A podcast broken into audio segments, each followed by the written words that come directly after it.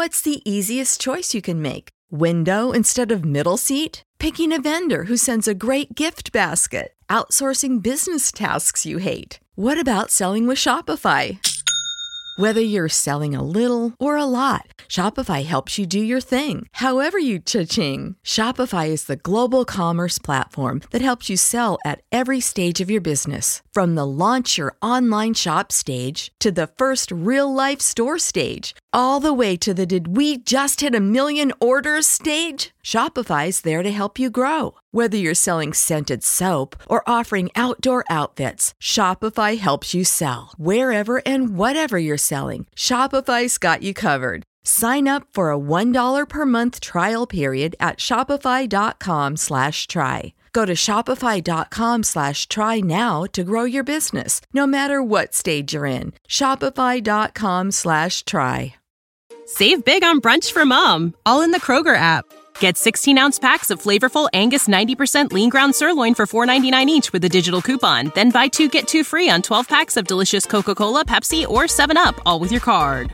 Shop these deals at your local Kroger today or tap the screen now to download the Kroger app to save big today.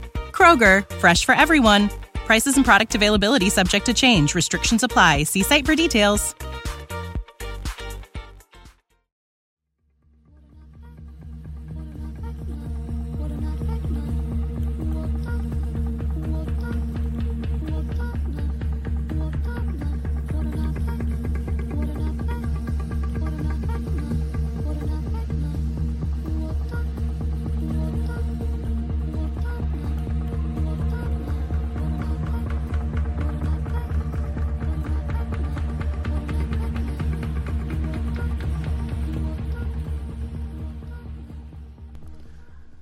Puntata speciale di Fantascientificast dedicata a quello che si potrebbe definire uno dei primi eventi cinematografici del 2017, cioè parliamo di Arrival di eh, Villeneuve. Um, questa particolare speciale l'abbiamo preferito dividere in due parti. Una prima, se volete, del tutto, diciamo, chiamiamolo tecnico-recensoria e una seconda parte invece dove analizzeremo gli aspetti scientifico-linguistici eh, inerenti alla pellicola.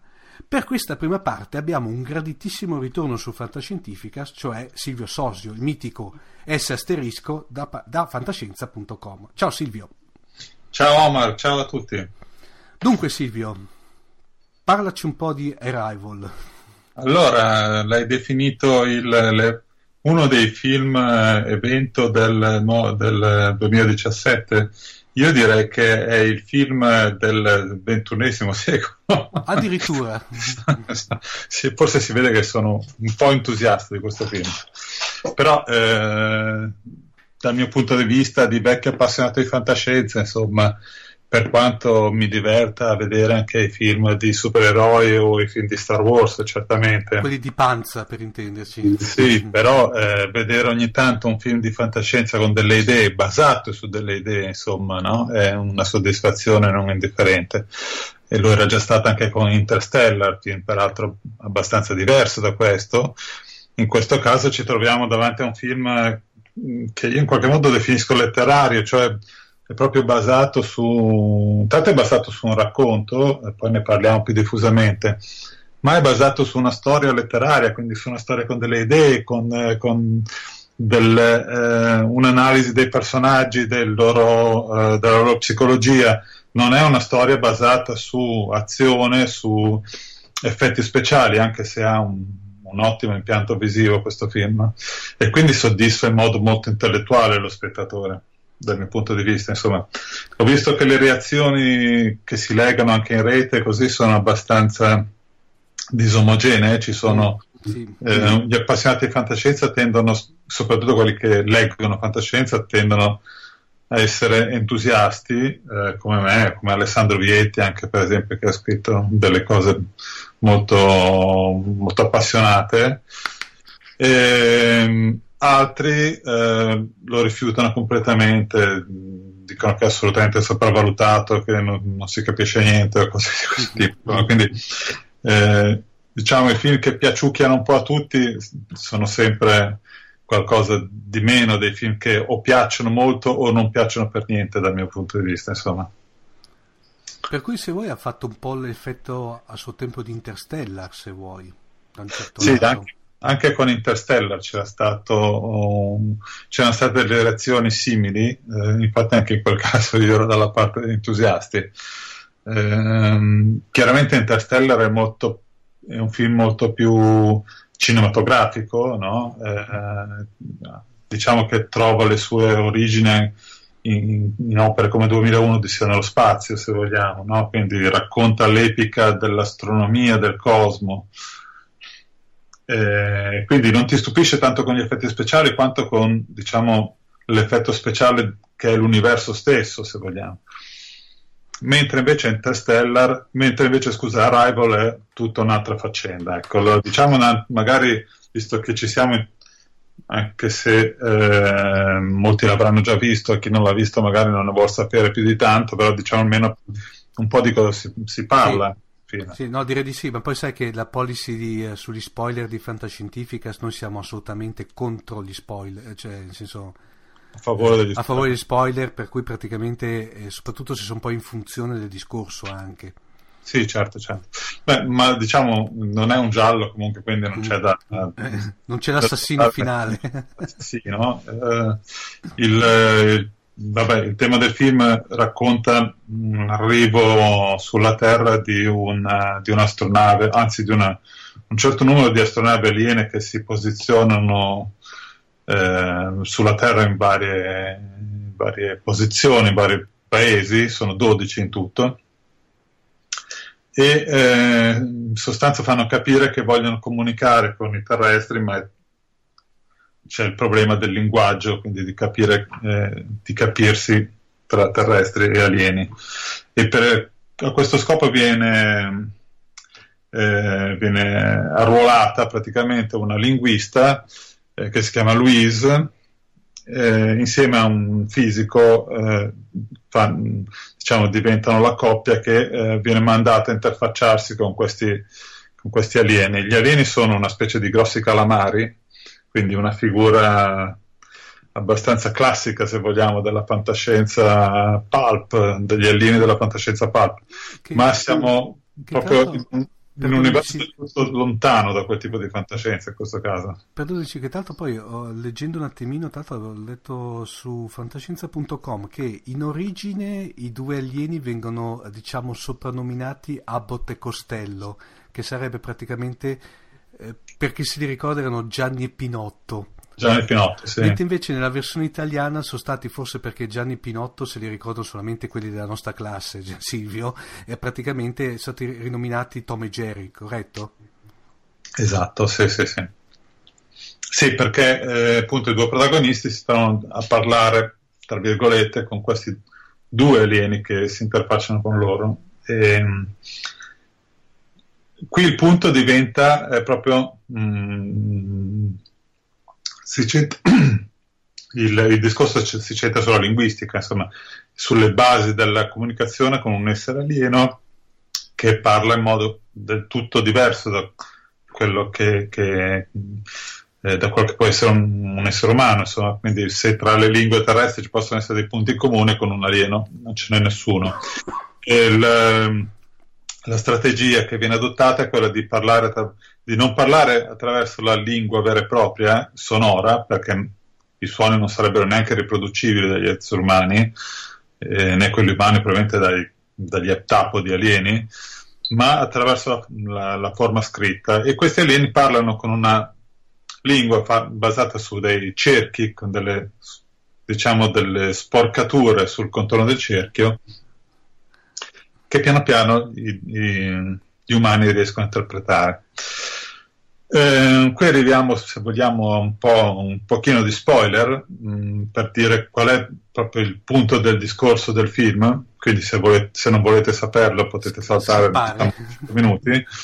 Ecco, ed è il fatto che eh, quello che gli alieni portano agli esseri umani in dono eh, non è scienza, tecnologia, armi o cose di questo tipo, ma è proprio questo linguaggio, perché questo linguaggio eh, è un linguaggio originale, fa riferimento a una teoria secondo cui il linguaggio eh, stesso eh, programma il funzionamento del cervello, mm. che è una teoria, diciamo, non fantascientifica ma mh, esistente, questo linguaggio alieno permette eh, al, al, cervello di funzionare vedendo il tempo non come una sequenza lineare, come siamo abituati noi, ma come un tutt'uno. Perciò permette alle persone che imparano questo linguaggio eh, di vedere la, la, propria vita, la propria esistenza non come una linea, ma tutta, eh, ehm, tutta insieme in sostanza. Mm. con il proprio futuro come se fosse presente. È una, una, eh, diciamo una possibilità straordinaria, ovviamente, per questo il, il dono degli alieni è così importante. Eh, il film è introdotto da queste scene in cui si, troviamo la protagonista del film con una figlia che cresce e alla fine muore per un tumore quando, ha, quando è teenager, diciamo ma durante il film scopriamo poi eh, che questa, queste scene non erano il passato della protagonista, ma erano in realtà il futuro. Eh, un futuro col quale lei viene piano piano, della quale diventa piano piano cosciente, man mano che impara questo linguaggio alieno, scopriamo che le sue capacità di vedere il tempo come un tutto unico eh, crescono, no? e alla fine questa, questa eh, questo dono eh, le permetterà di risolvere la situazione eh, che si sarà creata, di cui no, è inutile parlare, insomma, e, e, di portare a casa il risultato. Eh, quali sono gli aspetti interessanti? Innanzitutto l'aspetto interessante è quello scientifico, quindi questo, eh, questa idea di vedere il tempo come un, un cerchio, con qualcosa di, di, di unico che può essere visto interamente e non come sequenza.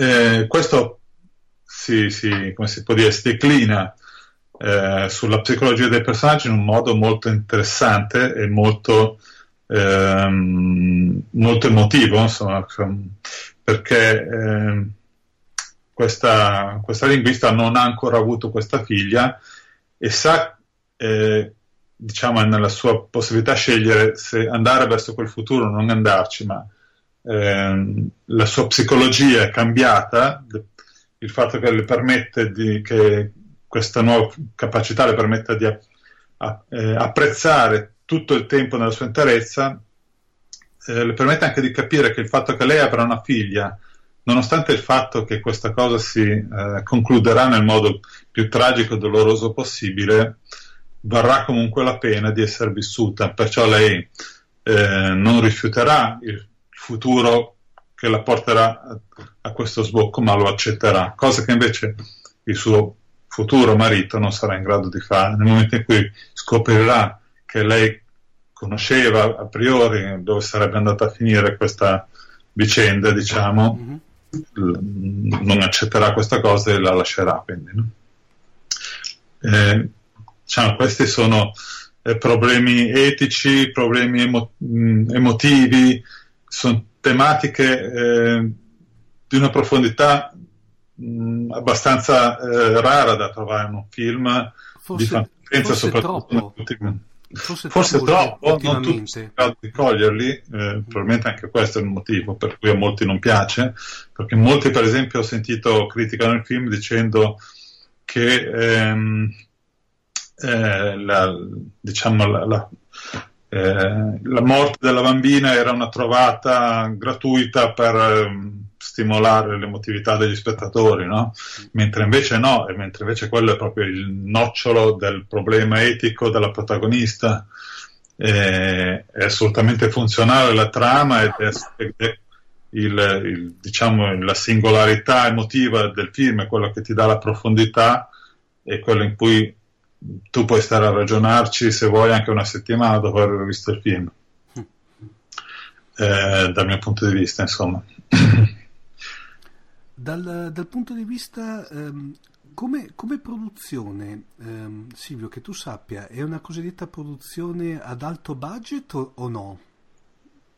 Oppure sono di quelle produzioni magari che hanno un budget, se vuoi, non dico mega miliardario stile mi vengono in mente i, i fumettoni eh, Marvel però quel poco diciamo l'effetto speciale è fatto in maniera è sfruttato al, al, al meglio possibile. È una produzione a budget abbastanza alto sì. Eh, chiaramente non siamo dalle parti di Star Wars ma non siamo neanche dalle parti di Moon per fare mm. un esempio di un film a budget abbastanza basso di fantascienza molto, molto comunque molto valido eh, l'aspetto visivo c'è, non si può dire che non ci sia, è notevole. Tra l'altro, la prima parte del film in cui viene raccontato l'arrivo degli alieni, l'approccio iniziale è estremamente realistica, molto ben fatta. Insomma, eh, ti, coinvolge, ti coinvolge molto perché sembra vero quello che stai vedendo. E anche se non ci sono poi effetti speciali straordinari, insomma, però eh, ci sono molte scene girate in esterno, quindi insomma, si vede che, eh, che, c'è stato un impegno produttivo, gli attori sono attori di, di budget eh, non, eh, non, piccolo perché come, come alla fine quali sono le voci de, che costano di più quando produci un film. Secondo te come si è comportata, fra virgolette, Amy Adams? Eh, caspita, come cioè, secondo te è stata azzeccata come scelta o... Ti dirò, a me non. Eh, forse avrei scelto qualcun altro, insomma, non, mi, non mi convince del tutto nella parte del scienziato, del scienziato, non so se un linguista sia uno scienziato, alla fine sono diciamo dell'accademica. Mm. Eh, però questa è una, una questione un po' di, di, di gusti personali, insomma, dal punto di vista della recitazione sicuramente è stata molto valida, anche se in effetti, eh, sai, ci sono state le nomination agli Oscar sì. ehm, una decina di giorni fa e praticamente Arrival è stato eh, nominato in tutte le categorie eccetto quello della miglior attrice, quindi forse... Perché vuol dire che non è che abbia, abbia convinto tutto sommato. Non so, io Devo dire la verità, eh, Amy Adams me la, me ricordo nelle commedie brillanti, però, eh, come dire, me la ricordo però anche, ahimè, nella saga dell'uomo d'acciaio eh, di Superman praticamente, dove faceva la, una Lois Lane non molto sì, convincente. Poco, però qualunque cosa ti possa ricordare della saga dell'uomo d'acciaio, alla fine... Sì è considerato qualità del film. Sì, diciamo, era, nella, era nella media. Invece sì. Poi gli attori non, non, riescono mai a dare il massimo eh, in quei film lì di, di supereroi, soprattutto quando sono personaggi di contorno perché hanno spazi limitati, perciò sì. non è secondo me un, un, buon punto in cui andare a vedere come lavorano. Invece sì, volevo farti una domanda, mm, visto che tanto era, era di ieri era di ieri l'uscita, mm, sul fatto che praticamente adesso questo, il buon Villeneuve, dopo, dopo, Arrival, dopo il fatto del remake di Blade Runner, adesso venga addirittura, come dire, ehm, preso per il remake di Dune, con tutto ciò poi che ne comporta, secondo te non è a questo punto che, come dire, il fatto di voglia di, di, di, fantascienza di alta qualità adesso è arrivato Arrival ha fatto questo ottimo film allora viene preso come salvatore della, pa- della patria passami il termine per cui ci cerca di affidare anche una, una, una una pellicola come cioè un, un, tema come Dune che chiunque ci abbia lavorato ci ha, sbat- ci, ci, ci, ci ha spezzato dentro le corna. Sì, Dune è un po' il Machiavelli, non so se ti ricordi la serie Boris. Uh, sì, vagamente, sì. C'era questa, questa, serie su Machiavelli che era la produzione affidavano ai registi che volevano, uh, che volevano distruggere perché era un impossibile. Eh, quindi su Dune insomma, ci si sono spaccate le corna prima Jodorowsky, poi Lynch, che il film l'ha fatto, però insomma... La, la, molto... Diciamo le miniserie che avevano fatto, quelle secondo me beh, non le contiamo neanche. Perché no, ma le miniserie invece erano, erano, abbastanza buone, secondo me. Anche se dai, Silvio, erano una sorta di. di volu- erano molto. Cita- citavano fin troppo, però, quel Lynch. Eh Ma neanche tanto, mi sembrava, io devo dire, mi sembravano più, più fedeli invece al libro. D'altra parte Dune è un, un'opera molto complessa, eh, forse è più adatta a una serie televisiva che a, una, che a un film. So. Un problema che ha Dune è che è un, è un libro molto pensato, eh, no? eh, cioè se tu lo leggi e, e con, sono continuamente pensieri dei protagonisti e questa è una cosa che non puoi rendere in un film, no? perché nel, in un film al massimo parlano, ma non gli puoi fare dire tutto quello che pensano questi qua, perché pensano un sacco. Eh, e, e, quindi è difficile portare sullo schermo questa cosa qua. Eh, ti perdi quindi un sacco di concetti che ci sono nel libro che non puoi, cioè tutte le manovre delle Bene Gesserit per sì. selezionare tutta la, la faccenda delle, del, dell'ecologia, tutte le teorie di, dell'ecologo, eh, tutte cose che non, come fare in un film di due ore, tutte queste cose qua. Infatti, Però infatti... quello di Dune è la, la complessità della sua, eh, della sua costruzione de, del suo mondo, insomma, no? quindi a, a, meno che non facciano un, un, film già concepito spezzato in più parti, però bisogna vedere. Ecco, eh, qua c'è un, una cosa interessante perché il, quando era uscita la notizia originariamente eh, dicevano che era stato, erano stati concessi i diritti per il primo libro. Mm.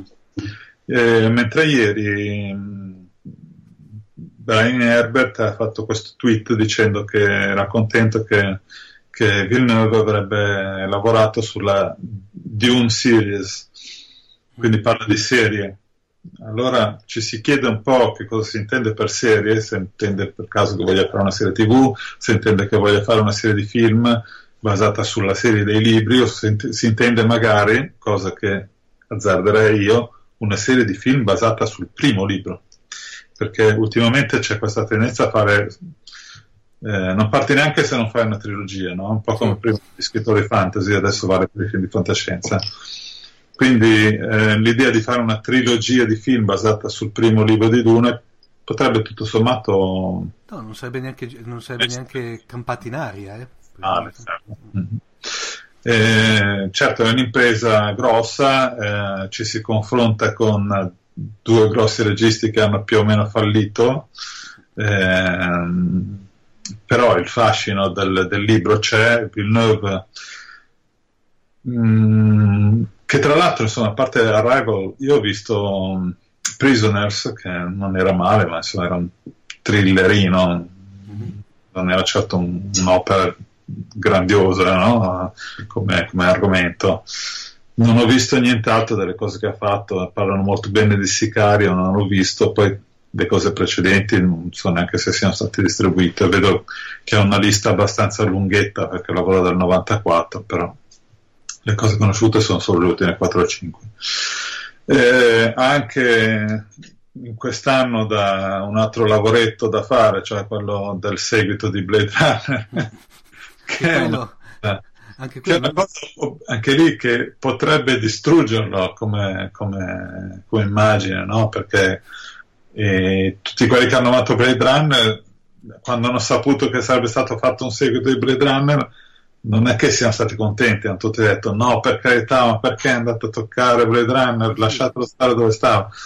Vedere un film, un, un film che è un classico de, della fantascienza, del cinema, che viene ripreso per dargli un seguito dopo eh, cosa sono, 20 anni da quando è uscito. Eh sì, cos'era degli primi anni 80, giusto? Sì, quindi 30 anni. 30 anni.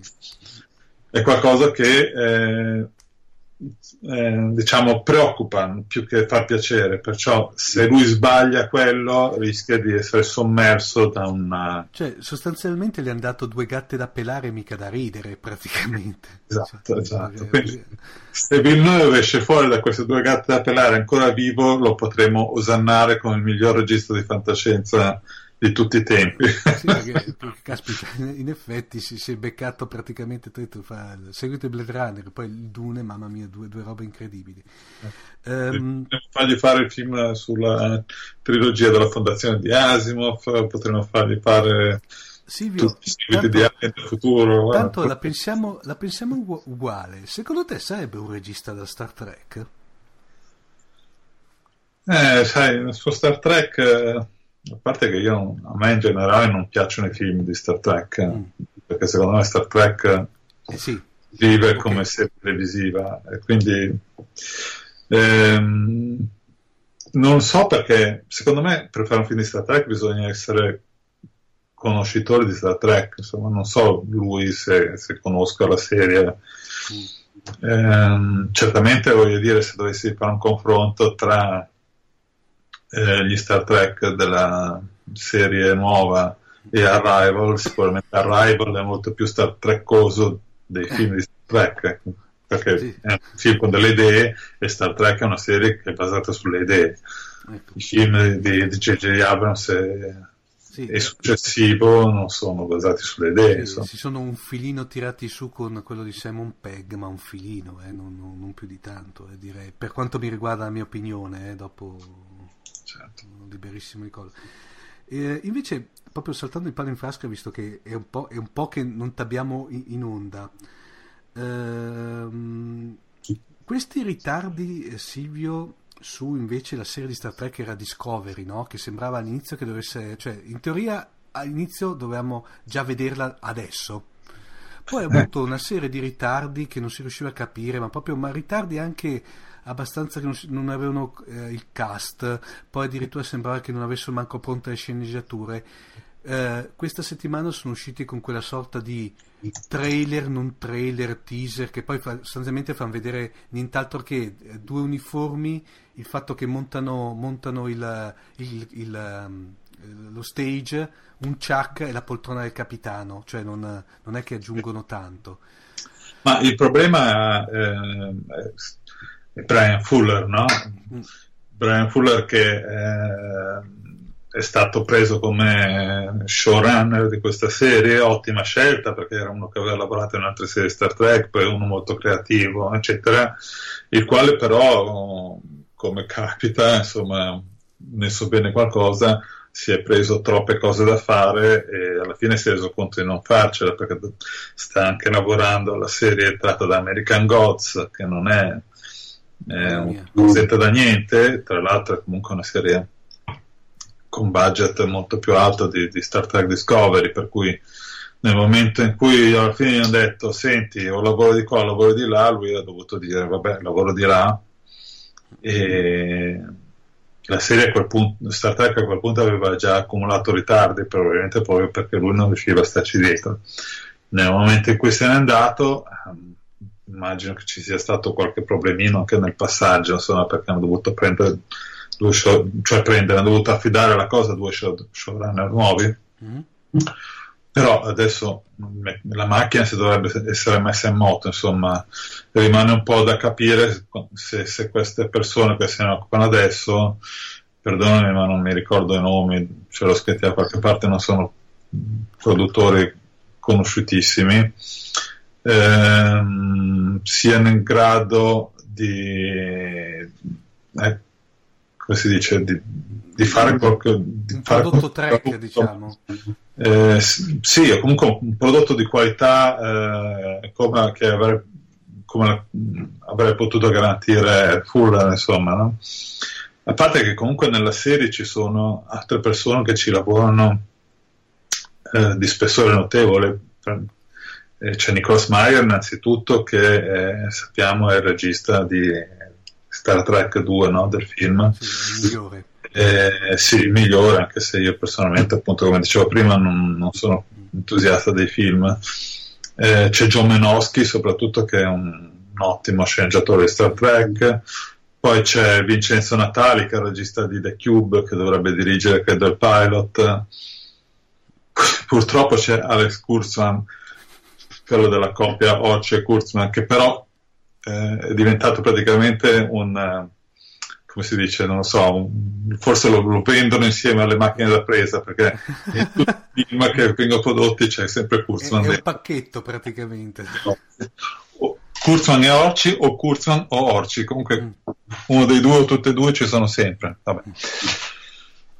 Quindi insomma, eh, speriamo che sia, che sia, una cosa di qualità buona. io la, diciamo, la serie era prevista per l'uscita a maggio, la CBS ha detto che potrebbe anche non uscire a maggio ma essere un po' in ritardo, per cui tutti si sono spaventati, dicono ah non esce più, però credo che più che altro che abbiano messo le mani avanti, poi se non esce a maggio, se esce a giugno, luglio o a settembre, insomma, non, però non credo che ci siano altri ritardi ormai perché secondo me il problema del ritardo che c'era all'origine è stato rimosso con la partenza di Fuller. Insomma.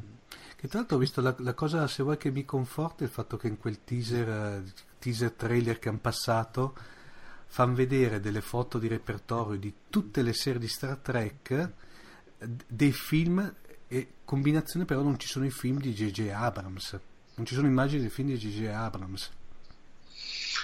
Beh, ehm, per cui la cosa potrebbe essere confortante. Non è, è sbagliato, tanto è stato detto chiaramente dal, diciamo, dalla produzione che il, la serie di Star Trek Discovery fa parte dell'universo di Star Trek eh, tradizionale, non ha niente a che fare con con, il, la Kelvin, con la Kelvin il, Timeline per intendere. esatto, con, con la serie di J.J. Abrams. Per cui questo è un motivo, diciamo, tracker L'altro motivo non tracker è che le immagini dei film sono della Paramount, la serie è fatta dalla CBS, che non sono due società, eh, non sono più società con, eh, in comune come erano una volta, sono società separate. Mm, perciò... Per c'è problemi di diritti. Sicuramente, cioè problemi di diritti. Se vogliono usare le immagini dei film devono pagarle. Mm. Quindi visto che oltretutto è importante per i fan, secondo me, che eh, sia ben chiaro che non ha niente a che fare, eh, sarebbe inutile insomma, sempre a regare queste cose. Volevo però, perché prima ho promesso di parlare del racconto da cui ecco, era stato sì. Aracolo, non ho detto niente poi, però volevo dire qualcosa, no? Perché eh, visto che abbiamo parlato di, del film come di una produzione narrativa, però eh, letteraria, diciamolo da dove viene questa cosa. Eh, allora, il film Arrival è tratto dal racconto La storia della tua vita di Ted Chang. Uh, Ted Chang è uno scrittore americano di origine però cinese, ehm, ehm, il quale ehm, ha scritto, non ha scritto molto, ha scritto, fai conto, un, una quindicina di racconti in tutta la sua vita. Eh, la sua particolarità è che ha vinto più premi dei racconti che ha scritto. Eh. Eh, adesso, ad, ad, alto rendimento. Sì, sì. Ehm, adesso non, non, potrei dirti così a mente i numeri, i numeri sono preparati, magari, magari potevo prepararmi, però ha vinto tipo 4-5 premi Ugo, 4-5 premi Nebula, premi Nebula, premi, poi premi Locus, premi... Eh, Mm, Sturgeon mi pare, quindi tutti i premi di alto livello, eh, non il premio della bocciofila così. E ne ha messo insieme un numero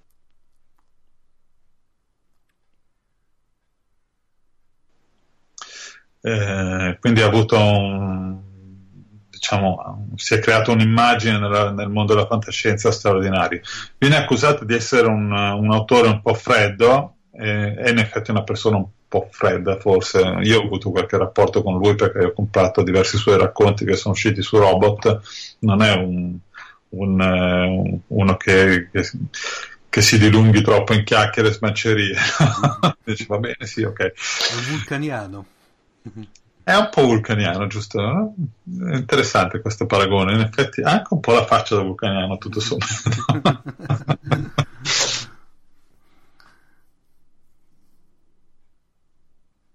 basata su idee notevolissime eh, eh, e no, idee spesso scientifiche e riesce a coniugarle con eh, impianti diciamo psicologici, emotivi molto profondi, no? quindi nonostante sia freddo comunque riesce a eh, creare problematiche psicologiche ed emotive che, che sono straordinarie. Ehm, in Italia sono uscite varie cose sue, un po' forse quasi tutto, insomma. Su Robot abbiamo pubblicato quasi tutti gli ultimi racconti che ha scritto. Poi abbiamo pubblicato anche un romanzo eh, che si intitola Il ciclo di vita degli oggetti software. E poi tutti gli altri suoi racconti più vecchi sono usciti in un'antologia che si intitola Storie della tua vita, eh, che contiene anche appunto il racconto Storia della tua vita. Ed è stata ripubblicata questa antologia recentemente da Frassinelli. Eh, perdoni, per cui è, in effetti è un racconto breve, se vuoi, cioè non è proprio un romanzo a sé stante. No, no, beh, non è un racconto breve, è un racconto lungo, però eh, adesso non mi ricordo, ma sarà sulla quarantina di pagine, mm. questo, questo, tipo, sì. non è un romanzo, certo. Mm, eh, il film non è fedelissimo, eh. eh. diciamo l'idea è la stessa, è sviluppata più o meno nello stesso modo, però il film è un film e è un racconto, quindi eh, io non sono certamente uno che, che un talebano della fedeltà al, al, testo scritto. Un film deve funzionare come film, eh, quindi ha le sue meccaniche e può anche discostarsi dal racconto. Ne rispetta assolutamente il, lo spirito e l'idea, questo lo possiamo dire sicuramente. Okay. Ecco, quindi la, diciamo, il mio consiglio di lettura per questa settimana è le trovate Ted Chang e leggete tutto quello che ha scritto perché semmai, semmai allora, poi nelle note dell'episodio mettiamo il link alla, all'area di Delos uh, in modo tale che se anche la voce su Wikipedia trovi eh. no. Bene Silvio uh, bentornato ti ringrazio moltissimo è sempre stato un piacere come al solito anche per me dai un filino ci sei mancato non tanto perché sennò dopo ti monti la testa no scherzo dai Spero, dai, quanto prima di riaverti sui feed di Fantascientificast. Va bene, volentieri. Ok, grazie. Ciao Silvio. Grazie a te, arrivederci a tutti.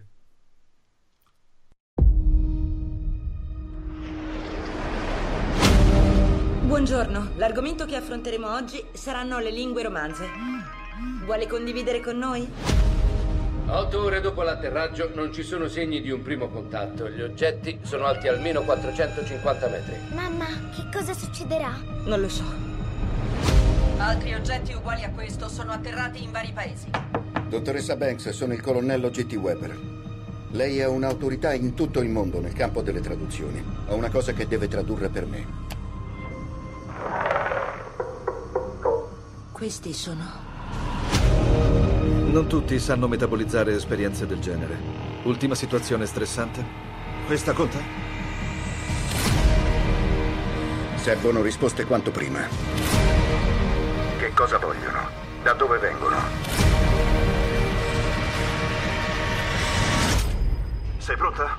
Io non... Sì, è tutto vero. Che succede ora? Ora arrivano. Oh mio Dio. Quante sono? Con questa 12. Non siamo un mondo con un unico leader. È impossibile trattare solo con uno di noi. Come chiariamo le loro intenzioni? Io torno dentro. Non devo certo avvisarla che sta correndo un rischio. Ora sì che si sono presentati. Voglio tutti al lavoro qui. Mi sembra che gli esiti di questa storia alla fine dipendano da noi due. So cosa significa. Che cosa dice? Portare arma. Non mi serve un interprete per capire che vuol dire. Non sappiamo se capiscano la differenza che c'è fra arma e strumento. La Cina ha minacciato di distruggere il suo guscio. In ogni caso, la Francia e la Corea la seguiranno. Potrebbe diventare una guerra globale. Dobbiamo parlare con gli altri siti e collaborare stavolta. Abbiamo 15 ore, prima che vada tutto al diavolo. Stai sognando nella loro lingua? So perché sono venuti. Che accidenti sta facendo? Fidati di me.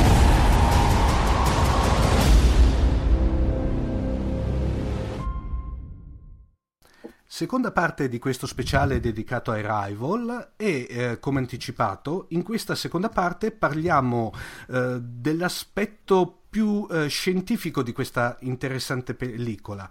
Per parlarci di questo aspetto abbiamo da una parte un gradito ritorno e da una parte invece un esordio Poi per modo di dire, allora parliamo, partiamo prima del Signore, esordisce in questo giro eh, Noemi Gallo. Noemi Gallo ovviamente voi la conoscete, eh, gli ascoltatori di Fantascientificast, perché è una nostra, come dire, punta di diamante del lato blog di Fantascientificast.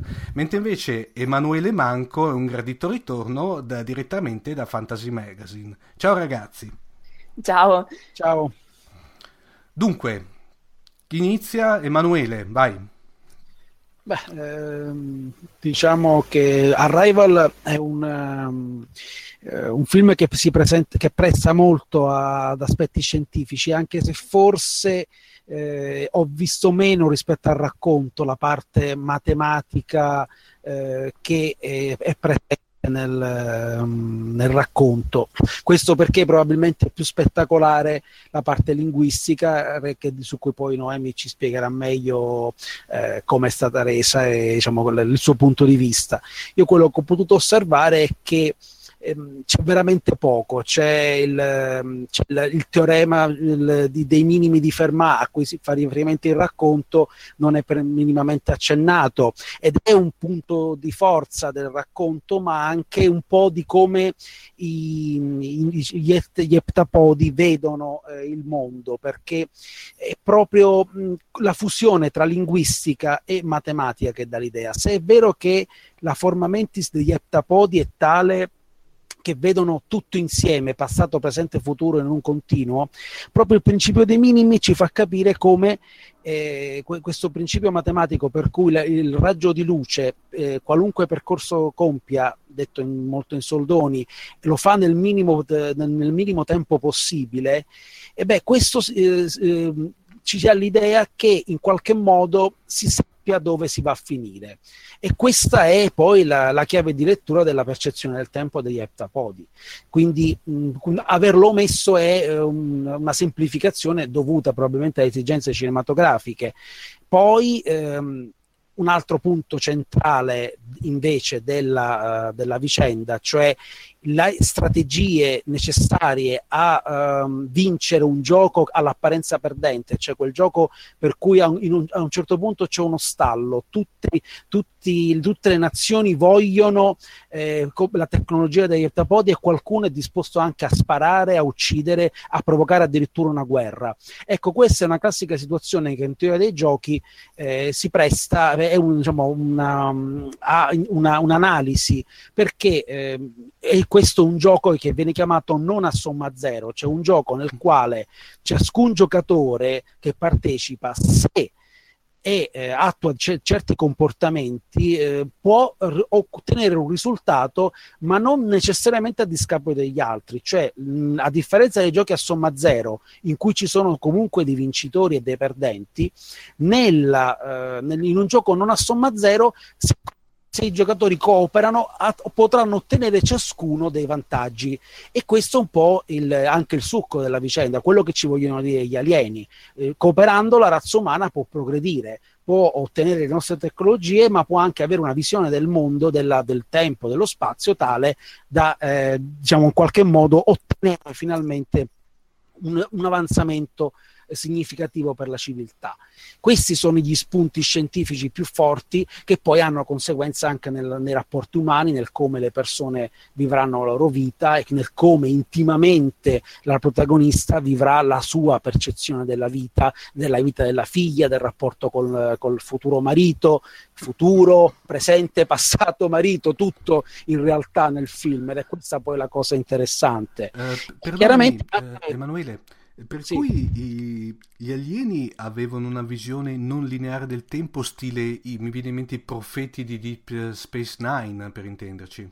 Ma mm, lì eh, qua, qua, addirittura è omnicomprensiva la visione, cioè il, in qualche modo sì, il, un parallelo ancora più ardito potrei dire, perché rispetto, se ricordo bene, i profeti di Deep Space Nine, comunque lì c'era come c'erano come sprazzi, come delle situazioni che emergevano da, una, da un tempo all'altro, mentre da quello che interpreto in, um, in, nella, nella, visione degli aptapodi è eh, proprio una simultaneità mm. che chiaramente la, mh, la, sequenzialità del racconto cinematografico o del racconto anche letterario non può rendere a, a, fino in fondo, è qualcosa che dobbiamo accettare con la sospensione dell'incredulità, perché è chiaro che non, nessun racconto ci può mostrare tutto insieme e darci questa sensazione. Il regista è bravissimo, eh, il regista ma anche il montatore del film, perché è un film su cui si è lavorato molto bene sul fronte del montaggio, eh, riescono a renderci sicuramente i passaggi e la conseguenzialità, cioè il fatto che azioni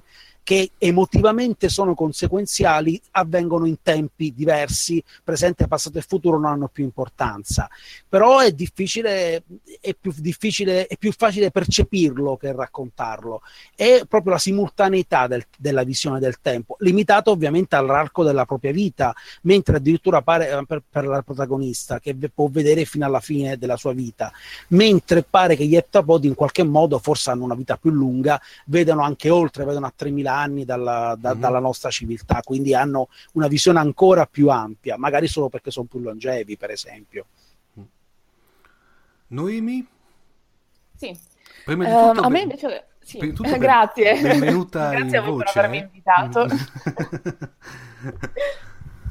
E a me invece ha colpito di più l'aspetto linguistico del film, eh, un po' perché io e la matematica non siamo particolarmente amici, eh, e invece perché mh, mm, ho, mm, all'università ho studiato, ho fatto un, un piccolo corso di, di, linguistica, quindi lungi da essere esperta, però nel momento in cui al cinema hanno citato l'ipotesi di Sapir-Whorf mi sono drizzate le orecchie perché ho capito più o meno di cosa si, si, si parlava.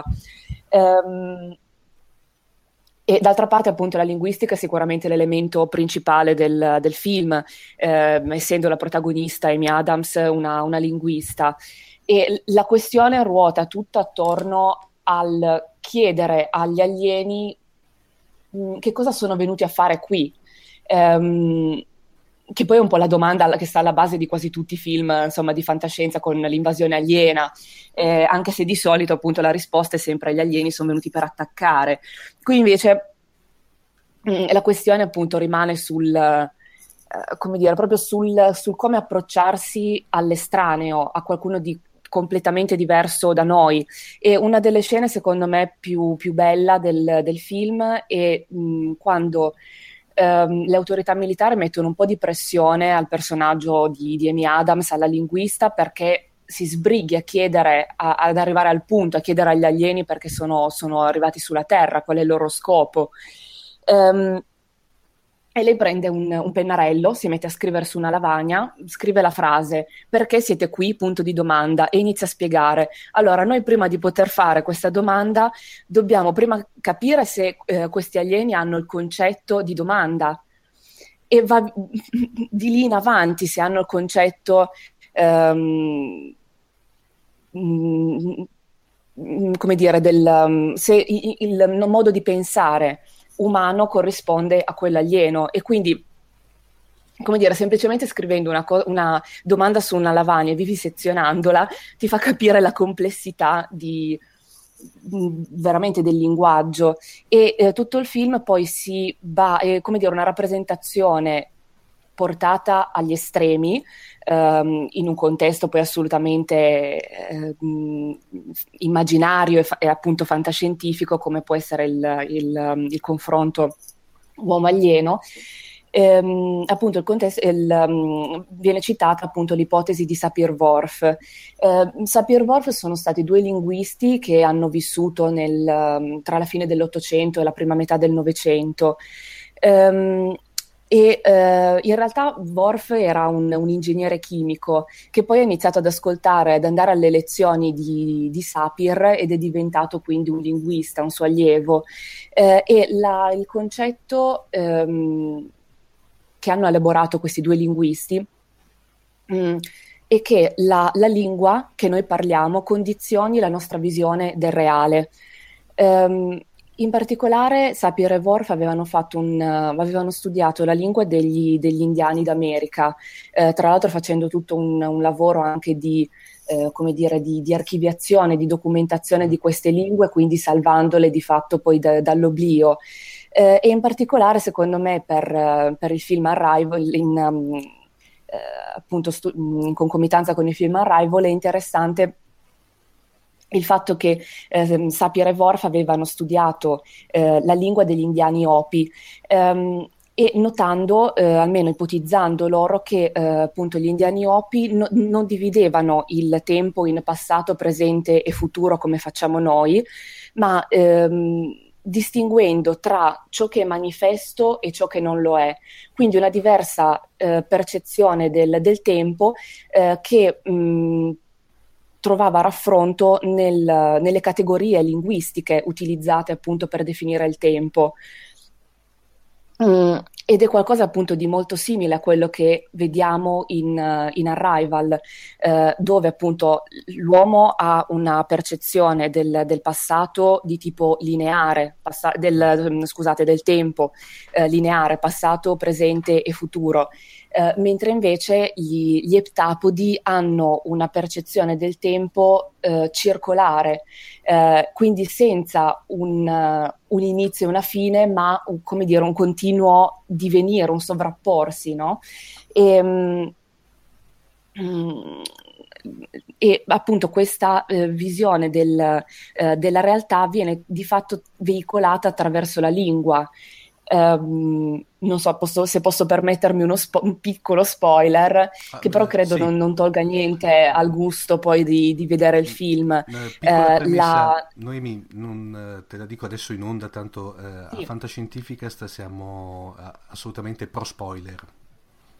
Benissimo, ok, che, quel tanto che serve almeno per l'argomentazione. Eh, poi appunto non, non, credo che possa togliere mh, mm, il piacere poi del film comunque perché è poi bello vedere invece insomma il, i, i, personaggi in azione perché poi c'è tutta una parte più emotiva che, che quella lì la teniamo, eh, la teniamo segreta così, eh, lascia il gusto.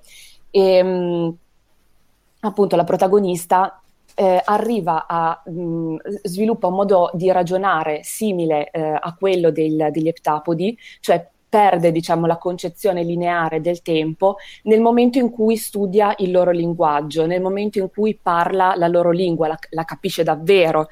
Um, e, um, quindi per l'appunto eh, è qui l'ipotesi di Sapir-Whorf che viene portata appunto alle estreme conseguenze, la lingua che manipola la nostra visione del reale. Um, nel, poi la comunità scientifica poi ha un po', um, come dire, mh, confutato uh, l'ipotesi di Sapir-Whorf, se non altro appunto nelle sue conseguenze più estreme. Um, uh, intanto perché un, una lingua che va a definire completamente il nostro modo di vedere e di percepire la realtà eh, porrebbe del, um, l'impossibilità assoluta di um, parlarsi tra persone appunto che um, uh, di, di, origine diversa, tra persone che parlano lingue profondamente diverse tra di loro. Um, e poi sono state avanzate anche delle contestazioni diciamo più specifiche, ad esempio è stato fatto l'esempio di Mm, persone bilingui, persone bilingui che conoscono e parlano mh, mm, lingue piuttosto differenti tra di loro, eh, dovrebbero, come dire, avere differenti visioni del mondo, ehm, diciamo una per ogni lingua che conoscono, ehm, o, ehm, o eh, molto più in generale noi eh, la, siamo in grado di ehm, avere in mente un, un, concetto che vogliamo esprimere, ma avere difficoltà ad esprimerlo, a metterlo in parole.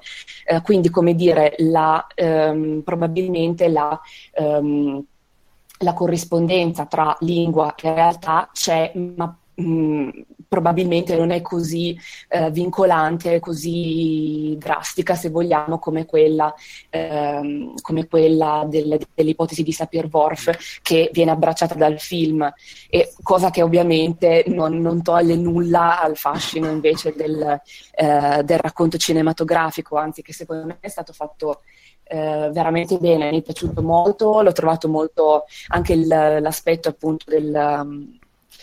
Scientifico l'ho trovato plausibile comunque eh, e molto interessante. Mm.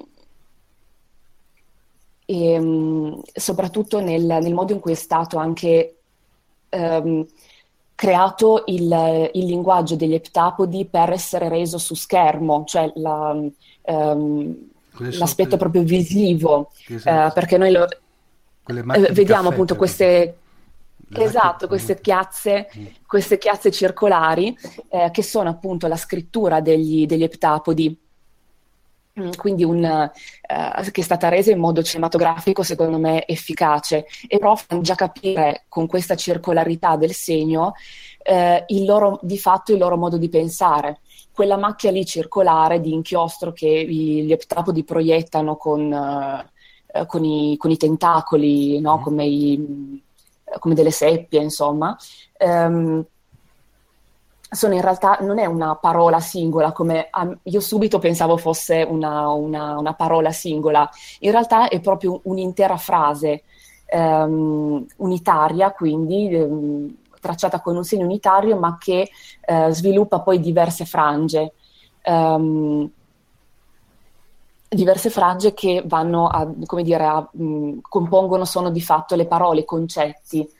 Eh, e quindi mh, attraverso semplicemente questa, questo segno circolare riescono già a rendere eh, questa idea della, della, lingua che condiziona di fatto il, il, la nostra visione del reale, eh, andando a togliere questa, la distinzione classica tra eh, il, il, passato e, e il futuro.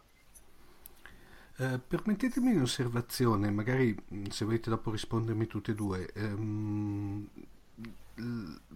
per cui in, in, questo film per la prima volta, se volete, si eh, spezza quel legame, mi viene in mente, tanto per fare un, un, un paragone ed un esempio, Contact, in cui sostanzialmente lì si partiva Emanuele con la matematica e il linguaggio universale, sì. per cui praticamente si parte dai numeri primi, eccetera, eccetera. Qui in effetti in eh, eh Arrival è completamente sconvolto questo concetto, corretto? Sì, e, sin dal racconto originale si vede che l'approccio fisico-matematico non salta è subito vincente, salta perché l'idea è quella, vomitiamo subito, vomitiamo subito agli alieni tutte le cifre di pi greco, tutti i numeri primi che conosciamo perché li riteniamo dei concetti universali. In realtà il concetto è che hanno i concetti universali gli alieni, ma li hanno in una prospettiva co- così ribaltata che eh, non, non, non, ci si può comprendere solo su questo piano. Ecco perché il piano linguistico diventa integrante e preponderante probabilmente eh, come, come, chiave d'accesso alla, alla, ment- alla mentalità aliena. E, è come se in fisica, vedi, in fisica ci sono due modi per esempio di procedere, quello per cui tu eh, con- conosci l'equazione del moto e piano piano ti integri tutti i termini e arrivi alla soluzione, o direttamente utilizzare per esempio l'energia cinetica cinetica o la differenza di energia cinetica o di, o di energia potenziale per arrivare allo stesso risultato.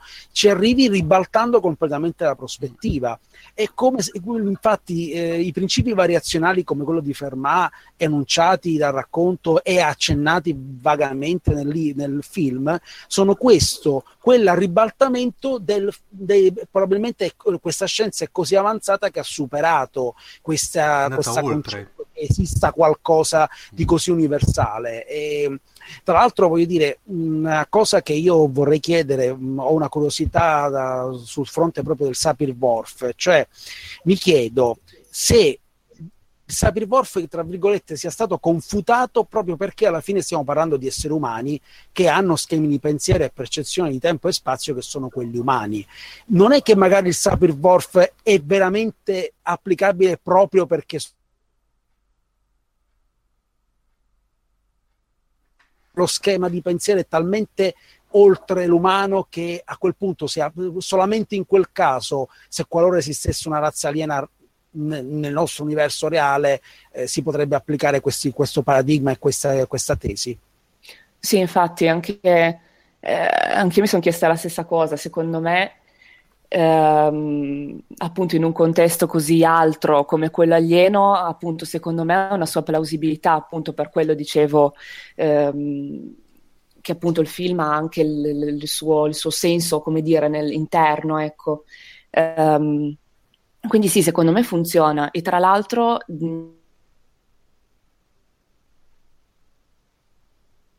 secondo me va al servizio della, della linguistica, appunto perché c'è il personaggio del, del matematico. Um, c'è il personaggio del matematico che è um, interpretato da Jeremy Renner. Um, fisico per, eh, fisico, eh, fisico, giusto. Eh, Jeremy Renner che mm, come dire, aiuta però a sviluppare, a, um, sviluppare, un vocabolario per interagire con, il, um, eh, con, i, con gli eptapodi. Quindi probabilmente, come dire, la matematica serve forse più nel, nell'aspetto del, um, del progettare un, un, programma in grado di trovare, uh, di leggere i vari, vari segni, i vari disegni del, uh, della scrittura per, per velocizzare, no? come dire, il, il, il, trovare le differenze nelle, nelle, frasi, quindi costruire le parole e via dicendo. Forse più, eh, almeno io ho notato che lì la matematica rimaneva forse più, mat- mm, il personaggio no, di, di, Jeremy Renner appunto aveva poi una funzione più di supporto in qualche mm. modo alla, alla linguistica. Sì, perché mh, lì in quel caso si usava il concetto che in matematica si chiama di, eh, di, diciamo, di grammatiche che generano linguaggi. In qualche modo eh, lì sono state applicate praticamente i, i mm. paradigmi della, cioè, linguistici, però visti dal nostro punto di vista di matematici formali. Per esempio, eh, io una piccola curiosità, per, per me Noah Chomsky, che è un grande linguista, oltre che un filosofo, è in realtà un matematico, perché io ho studiato le gerarchie di Chomsky eh, appunto eh, studiando i linguaggi, i linguaggi eh, i linguaggi com- intesi come probabili linguaggi di programmazione o, ling- o linguaggi informatici. Quindi eh, in realtà eh, le cose, eh, anche se non sembra, si compenetrano e vanno l'una a servizio dell'altra e alla fine si integrano perfettamente nel racconto. Esatto, sì. Sì, è una delle cose che mi è anche piaciuta di, di questo film. Um, ho trovato anche realistico, insomma, questo, questa compenetrazione di competenze, ecco. Uh, per quanto poi appunto la, la, visione sia focalizzata sull'aspetto linguistico, perché è un po' il, il tema fondamentale no? del cercare di, di, di, di parlare con, con, con sì. chi c'è estraneo, ecco. Per cui allora in, in sintesi è, rispondetemi uh, uno, uno, uno, e l'altro poi, uh, vi è piaciuto allora come film comunque? Sì, eh, non si può dire che non mi sia piaciuto. Ho qualche riserva sul, um, su alcune ridondanze. Secondo me a un certo punto il regista eh, voleva forse spiegare for dummies eh, le mm. cose a persone poco competenti anche di, di paradigmi che, mh, di, della percezione dello spazio-tempo, Il dei paradossi spiegone. dello spazio-tempo, mm-hmm. quindi secondo me in alcuni punti è, è un po' ridondante, eh, però ciò non toglie che si tratti di uno dei migliori film di fantascienza che sono stati fatti, di pura fantascienza che siano stati fatti in, negli ultimi anni. Noemi? Sì, anche a me è piaciuto molto. Um, io mi sono francamente lasciata piuttosto trasportare, per cui di difetti veramente non, eh, come dire, sicuramente non è un film perfetto, però se non mi viene un difetto, insomma, da, che ho notato particolarmente, ecco. Uh, almeno in questo momento non, non, mi viene. Mi è piaciuta anche molto la resa proprio uh, visiva il, um, di questa astronave aliena un po' diversa dal, dal solito. Um, che già solo per il fatto che fluttua di, senza mai appoggiarsi sulla Terra ehm, lascia un po', come dire, sempre il, il messaggio del veniamoci incontro, parliamo, no? Del, mm. noi siamo venuti qui da voi, ma voi fate un passo verso di noi. Um, mi è piaciuto appunto. Il, uh, domanda... Sì, nessun difetto particolare. Sì. Invece vi faccio una domanda che uh, ho anche prima fatto a, a Silvio, che praticamente ha, ha, preceduto nella prima parte.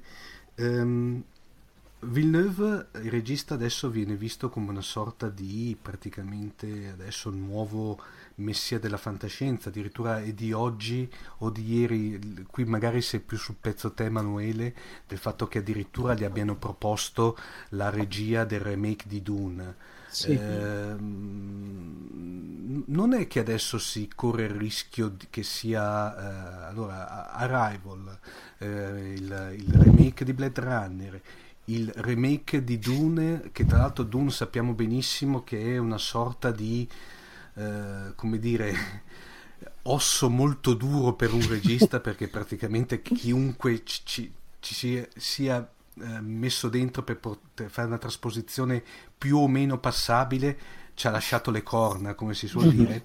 Eh, non si corre magari il rischio che venga, come dire, bruciato ancora prima che, si, che sia partito Villeneuve. Beh, allora mh, rispondo io, scusate. Sì. Eh, Ma prego. Villeneuve è un regista che ha dimostrato di avere una cifra stilistica per l'action, per il thriller notevole. Eh, Sicario è uno dei film più interessanti degli ultimi anni.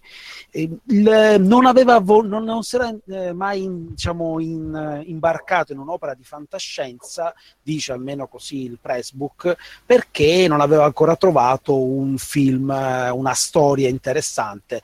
Arrival non è un blockbuster, non è una, una una mega produzione su cui sono stati investiti centinaia di milioni di dollari come i film Marvel. È una produzione molto più piccola di quanto non sembri, pur avendo buoni attori. Quindi è un prodotto mm, più vicino, eh, mi, mi, si passa il paragone a Solaris mm. eh, di Tarkovsky eh, o 2001, cioè un'opera con, con, concettuale, filosofica, eh, forse addirittura per il 2001 ci sono stati più mezzi visivi eh, rispetto ad Arrival. Possiamo dire di nicchia, Emanuele? Sì, ah, sì è, è, un blockbuster, cioè un blockbuster, è un prodotto di, sicuramente di successo nel prodotto di nicchia, mm. perché sicuramente ha avuto, avrà un, ha un buon successo di pubblico, ma non, ha, non raggiungerà e non ha raggiunto i numeri che può raggiungere una produzione di quelle fracassone, fragorose. Mm. Eh, come d'altra parte saranno anche Blade Runner per certi aspetti. Ecco, Dune potrebbe essere invece il film che vuole passare dalla parte del blockbuster, cioè vuole proporre qualcosa di epico, qualcosa mm. di, eh, di, di, di, spettacolare, perché non... ha una sua potenza visiva. Eh, Blade Runner, anche lì, Blade Runner voleva essere un film negli anni Ottanta di grande impatto, ma fu in realtà un film di culto. Noi ce lo ricordiamo con passione, ma ricordiamoci che fu un grande successo. Quindi non è proprio che Villeneuve sia sulla cifra ecco, lo, ehm, temerei di più eh, che si bruciasse con film del, che so, se gli affidassero un nuovo Avengers. Ecco, mm. eh, temo più questo che non, il, che non il partecipare a progetti che sono eh, sia di, di, impatto visivo, ma fondamentalmente anche di, da, di fantascienza, ecco, appunto per appassionati, quasi di culto. Beh, che poi anche, eh, ricordiamoci, te hai citato prima il fatto che eh, Blade Runner quando era uscito non è che era stato un cosiddetto blockbuster, ma ricordiamoci che anche il eh, Dune di David Lynch Esatto, è stato quello fu proprio un fallimento, postumo, eh? un altro fallimento anche quello. E quindi, insomma, non, non, stiamo parlando di prodotti che, si, che probabilmente mm, vogliono proporsi come questo. Forse, ecco, tra questi tre, sicuramente potrebbe essere Dune quello che potenzial- ha le più, più le, le, potenzialità commerciali. Secondo me, se riuscissero a spezzarlo su più, chiamiamole più parti Beh sì, può essere. Perché secondo me io ritorno sempre a dire che condensare Dune in un film, vuoi anche di tre ore, è veramente un'opera titanica. Da bene Gesserit, direi. Beh, hanno, ci hanno provato quelli di Sci-Fi Channel, sì. ma con due lire all'epoca nel sì, 2001. Che poi tra l'altro... Penso io devo 99. dire la verità, guarda, hai fatto una giusta citazione perché l'ho rivisto um, eh, complice la, la, febbre, l'ho rivisto da poco, sia il Dune, la miniserie, sia dopo il continuo, i figli di Dune. Sì. Io, allora, diciamo, era molto più spiegato, molto più complesso, molto più strutturato rispetto al film per ovvi motivi di tempo. Però io l'ho visto, ahimè, come una sorta di non si riusciva a capire se un remake o una continua citazione al Dune di Lynch. E beh, quando un film ha un forte impatto, sicuramente il forte impatto visivo del, del film di Lynch non era trascurabile, che poi anche il forte impatto visivo delle, di ciò che evoca il romanzo. Bene o male, i vermoni delle sabbie, sì. i Fremen, sono qualcosa che sono, hanno un immaginario così consolidato che forse su sci-fi non hanno voluto rischiare. Ecco. Per cui ci sono andati sul... hanno, hanno preferito giocare facile. Uh, sì, perché, anche perché i soldi erano pochi, quindi hanno cercato di, di, di, di sfruttarli al massimo col minimo risultato, cioè ottenere il massimo spo- risultato col minimo dello sforzo. Noemi? Ma io un film fa- fatto veramente bene di Dune mm, mi piacerebbe vederlo, insomma. Tanto poi te l'avevi scoperto da poco, Dune, fra parentesi. Come? Scusa, la No, connessione dico che che salta un po'? No, dico, l'hai scoperto, il romanzo l'hai scoperto da poco, mi pare. Eh, il romanzo, sì, l'avevo riletto da poco, da, sì, un- forse un paio d'anni fa l'avevo riletto, sì, però ho a casa in realtà tutta la serie da quando sono bambina, quindi era lì. Complice il papà, vero? Il papà, ovviamente. Però mi ricordo ehm, che anche mia mamma l'aveva letto da giovane, mi aveva raccontato e le era piaciuto molto, anche se lei non è particolarmente mh, per la fantascienza, diciamo in generale. E, quindi sì. E lo vedresti un Villeneuve eh, che mi fa un Dune? Ma ehm, perché no? Mm, forse c'è, c'è un po' questa tendenza che quando un, un regista fa un film di un certo genere, poi si comincia a dargli, a fargli fare lavori, no? Tutti in quel genere. Eh, non lo so, secondo me, boh, magari sì, perché Dune ha questa componente più mistico-concettuale che in Arrival, diciamo, dal punto di vista linguistico, matematico, eccetera, è stata affrontata, mi pare bene. E magari, eh, appunto, può anche essere, può venire qualcosa di buono anche in Dune, chi lo sa. Eh, No, speriamo perché sinceramente è, è un'opera che eh, grida vendetta del fatto di non avere una trasposizione decente cinematografica. Eh, veramente, sì. Quando vediamo i disegni di Jodorowsky piangiamo ancora oggi e Mamma mia, pensiamo quello- cosa sarebbe stato. Quello cosa sarebbe veramente Jodorowsky e stato? Mebius guarda. che collaborano e fanno, e fanno Dune. Ma eh, lì guarda, in effetti, e tra l'altro, ecco, qui consiglio di, di, eh, di seguire lo speciale Ricciotto che avevano fatto proprio sul, questo, sul film, sul documentario su quello che doveva essere il, il Dune di Jodorowsky. Eh, mamma mia, io non mi immagino che cosa veniva fuori. Secondo me era forse l'unico che riusciva a, che era riuscito a, non dico entrare, ma quantomeno toccare l'idea di Herbert, secondo me. Mm. Poi, eh, Non lo sapremo mai. no, eh, non lo sapremo mai, ahimè. Bene ragazzi, vi ringrazio. ehm, spero ovviamente di, averti, di avervi ancora ospite, ospiti qui a Fantascientificast. Noemi sei stata bravissima, vedi che le tue paure erano... Grazie. Per cui adesso se sarai entrerai di forza anche nel- nella parte audio. Basta, mi faccio largo ovunque. No, vabbè. Grazie a voi per l'invito, veramente. Eh, niente, eh, ci sentiamo alla prossima ragazzi. Grazie ancora della partecipazione e un ciao a tutti. Ciao. Ciao.